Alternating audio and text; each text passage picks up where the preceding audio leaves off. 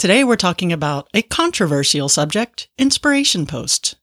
To share or not to share? That is the question. Have you hit a wall when it comes to growing your interior design business? Then welcome to Wingnut Social, the podcast specifically designed to accelerate your business through increased social media presence, impactful online content, and translating industry experience into physical success. This is your design business tightly fastened.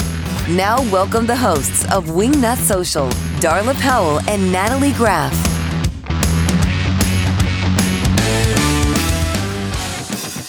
Hey there, and welcome to the Monday Marketing Mini Potty. I am your host, the Grand High Poobah, Darla Jethro Powell, and I am joined by the soulless ginger, Natalie Ann Graff, aka the Nag and the Giraffe. Natalie, how the hell are you? Well, first of all, it's not a mini potty. It would be a mini sode. So let's get that corrected. I right was hoping away. I could sneak that by you today. No. So this topic today that we're going to discuss is definitely controversial. Right? It's very divisive. Divisive, Jerry Cerruti? I think divisive is correct, actually. I could Don't be a- wrong. Don't ask me. Who I knows? don't, I don't know these I things. read more than I speak, so you know that's Yeah, that's that happens. that's that. So today we're talking about inspirational posts from other interior designers. Should you be sharing them or should you not? And we're not here today to tell you yes, you should be sharing them because let's face it, a lot of you guys out there are dead set against it, like with vitriol and vigor, and it's it's a super super triggering topic. So I'm here today to tell you just some of the pros and some of the cons about doing so and how to do it the right way should you decide to move forward. So, first of all, let's talk about the cons of sharing inspirational posts, uh, the cons in the community. And that is if you're sharing inspirational posts from other designers, you're not necessarily showcasing your work and what you bring to the table personally because you're sharing other designers' work and you might be giving them credit over you.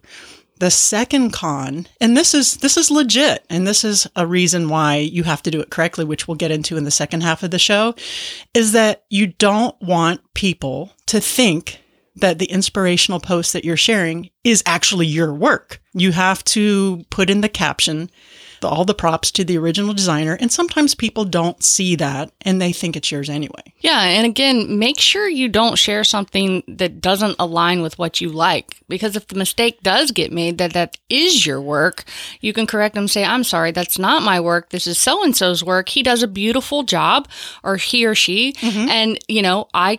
Designed somewhat similar to him. You know, no two designers are alike. That's definitely for sure. But at least pick something if you're going to share it mm-hmm. that aligns with you and your brand and something that gives you the inspiration. And another con to sharing another designer's work is that they could take a job from you. You know, your followers might like their work more than yours and, and hire them. So some common sense is if you're in Miami, Florida, like Darla Powell Interiors, is maybe don't share someone in your direct field of competition. you know, you might want to use that. But that these are all valid arguments. These are all things that designers have expressed, and I get it.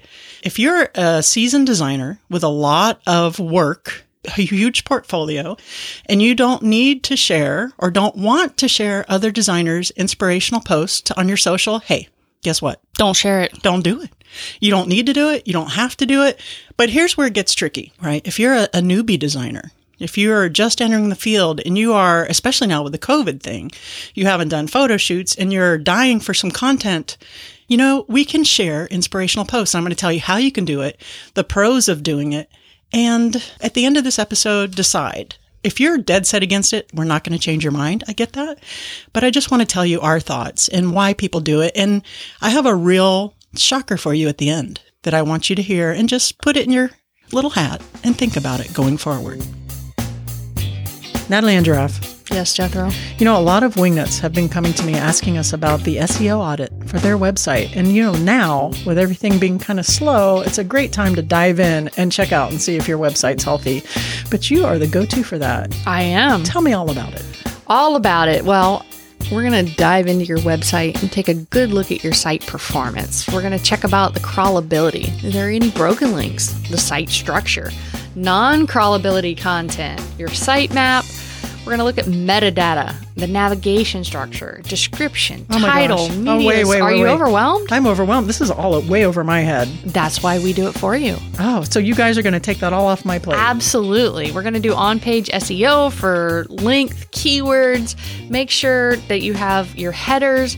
Make sure that the mobile audit, that's so important. I know that when people are looking someone up, everybody's on their phone looking things up. Yeah. And if your site does not load within two seconds, you lose them. Oh, wow. You know, it has true. to load within two seconds. Mobile's so important. I- It is. So, you know, backlink audit, brand mentions, and a detailed list of the recommendations of what we think you guys need to do to fix your website. Yeah, so it's a complete audit, really, with just a breakdown of everything that you need to improve with your website. Here's how to go about improving it.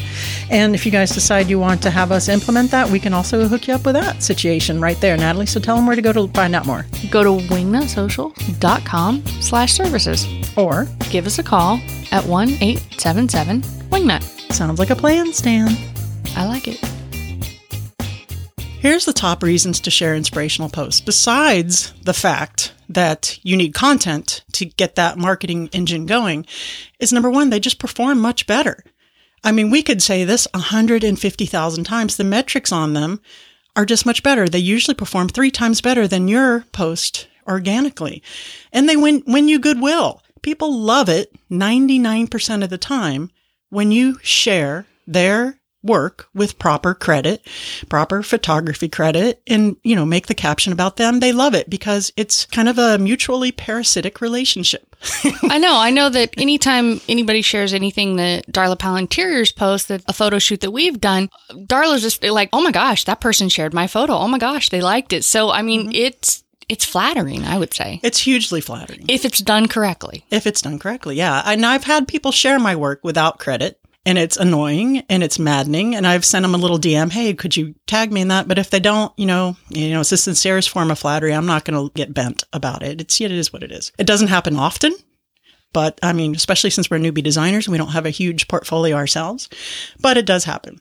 The, the number third pro about sharing inspirational posts is it allows you to better show your design aesthetic, especially if you don't have that material yourself and what sort of designs you like or inspired by.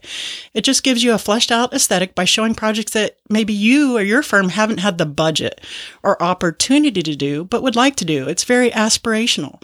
So it more fully represents, you know, your brand. As long as you're incredibly selective and only choose images that, like Natalie said, align with. It also gives you access to a little better photography. So if you don't have that beefy portfolio, you're just starting out and you're just new and you, you didn't have the budget to spend to have some really good photography and you were mm-hmm. only able to grab a few iPhone shots or, or someone hooked you up with, with some room shots and maybe it was a real estate photographer that doesn't necessarily niche into interior design, but they came and, and hooked you up. You know, it gives you that opportunity to take some better, well crafted, well thought out photos that you can share and be like, oh my gosh, look what this designer did. This is so beautiful and name them and then ask them for the photographer. And if you really want permission, DM the designer. Hey, I love this picture. I really want to share this picture. Do you mind? And who took the picture so I can give that credit as well. I'm glad you ended on that because this is into the third segment here is that yes, there is a proper way to do this. For example, at Wingnut Social, we have the hashtag wow wingnut and people will use that hashtag in their post knowing that if they use it, we'll find it. And if we like it, we will share that.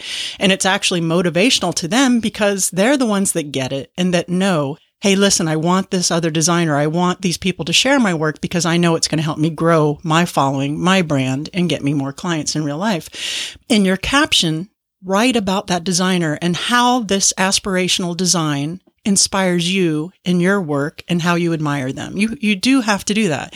And I understand like I said before that it is the small print and people do have to read it and that that was a caveat. I said before if that if that does bother you, then don't do it. And also you you don't want to make them all inspirational posts. You want to be able to mix them in. You still do want to post your work and as much of your original stuff as you can. In fact, rule of thumb is if you're a veteran designer and you don't mind sharing other inspo posts, keep it to 15 or 20% of your four to five weekly posts. If you're a newbie designer, it's going to be more like 50 to 60%, right? So here is the shocker that I kind of promised. you. And, I had a little light bulb moment this morning. So huge brands, huge designers that some of us out there aspire to be like when we grow up, like Kelly Wearstler or Emily Henderson or Amber Lewis. They're not doing their own social media right now, right? They have very educated marketing teams that know about social media and they know what gets them traction and they know what helps to make them a huge brand. And I just want to leave you with this thought. Whenever my interior design firm, Darla Powell Interiors, shares a work by Kelly Wearstler or Emily Henderson or Amber Lewis et al., you know, with others, their team, DM me hearts. Thank you for sharing because we do it correctly and we do it with full attribution. They're not DMing me saying, How dare you share my work? So take that for what it's worth, give that some thought, and just think about that going forward in deciding should I or should I not share inspo posts. And I just wanted to pop in today and do this little quick mini-sode and give you that two cents. Again, I realize that if you're dead set against it, I'm not changing your mind. I just want to tell you where we're at with Wingnut Social.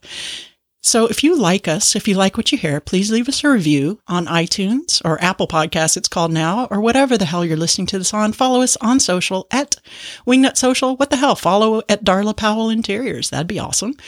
And give us a call. 1 877 Wingnut if you need any help with marketing for your interior design firm. And I think that's it for today, Nat. Got anything else? Just the fact that don't forget, we are going to have a webinar on June 25th with Darla Powell and our director, Shana Heinrichsey, at 1 o'clock. And you can sign up, go on over to our website and sign up RSVP. And if you guys show up, that'd be great. And I think that's the last thing that you forgot, Darla. I did forget that. Wingnutsocial.com slash podcast. All that information will be in the show notes. We'd love to see you there. And that's it. So long. See ya. Thanks for joining us today. Be sure to tune in next week for more business and marketing info and insightful interviews with industry experts and design superstars. Can't wait? Then head on over to wingnutsocial.com for more great content to help you get your business to the next level.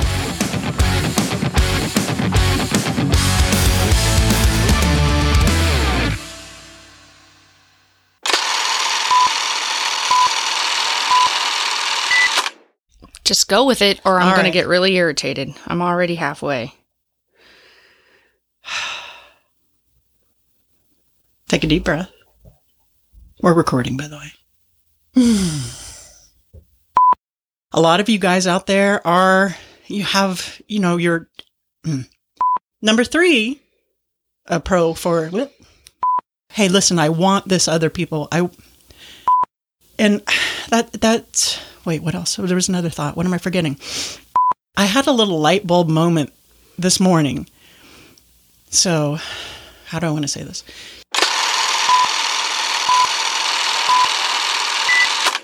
Good boy, Mango.